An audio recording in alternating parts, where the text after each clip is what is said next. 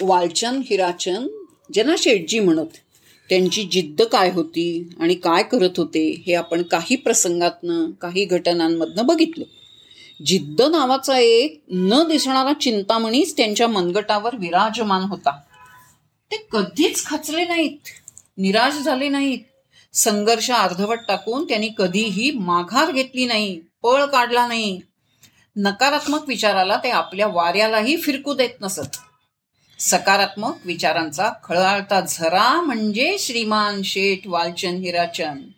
आपल्या सहकार्यांना ते नेहमी म्हणत लक्षात ठेवा चालत राहणाऱ्याचा चालत राहणाऱ्याला वाटा दिसतात.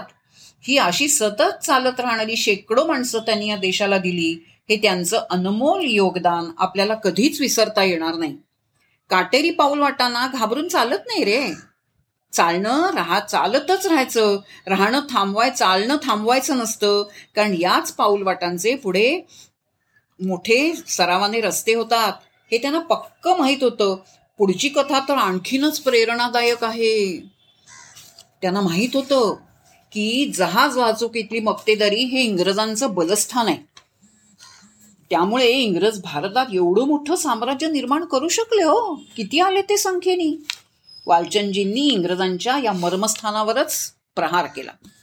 ब्रिटिश इंडिया नॅव्हिगेशन ही कंपनी भारताच्या किनाऱ्यावरील जहाज वाहतुकीमध्ये कार्यरत होती. शेटजींनी एक जुनी आगबोट विकत घेऊन सिन इंडिया स्कीम नॅव्हिगेशन नावाची स्वदेशी जहाज वाहतूक कंपनी स्थापन केली आणि ब्रिटिश वाहतूक कंपनीचे सर्वे सर्व असणारे लॉर्ड इंचक्रेप यालाच आव्हान दिलं.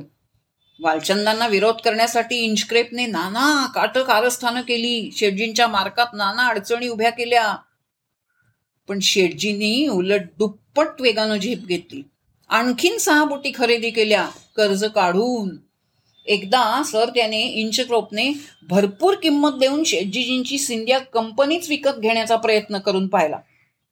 तेव्हा शेटजींनी त्याला ठणकावून सांगितलं आमच्या मायभूमीच्या सागरावर आमची जहाजं स्वतंत्रपणे चालवण्याचा हक्क आम्ही बजावणारच. हे उत्तर ऐकून चौताळलेला इंचक्रेप उसळून म्हणाला कुणाची मायभूमी आणि कुणाचा समुद्र? ब्रिटिश साम्राज्य जोपर्यंत अस्तित्वात आहे तोपर्यंत आम्हाला कोणीही अडवू शकत नाही. उलट तुम्हीच सिंधिया कंपनीच चाचेगिरी करते आहे. आणि हे ऐकून मात्र वालचेन चांगलेच खवळले.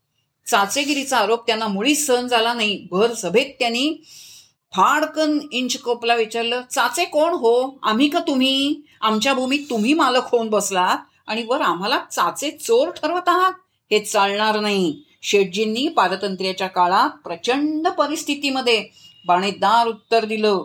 जो प्रचंड देशाभिमान दाखवला तो बाणेदारपणा तो देशाभिमानात हे केवढं मोठं योगदान आहे. आणखीन काय योगदान त्यांनी दिलं? ते पुढच्या कथेमध्ये बघूया.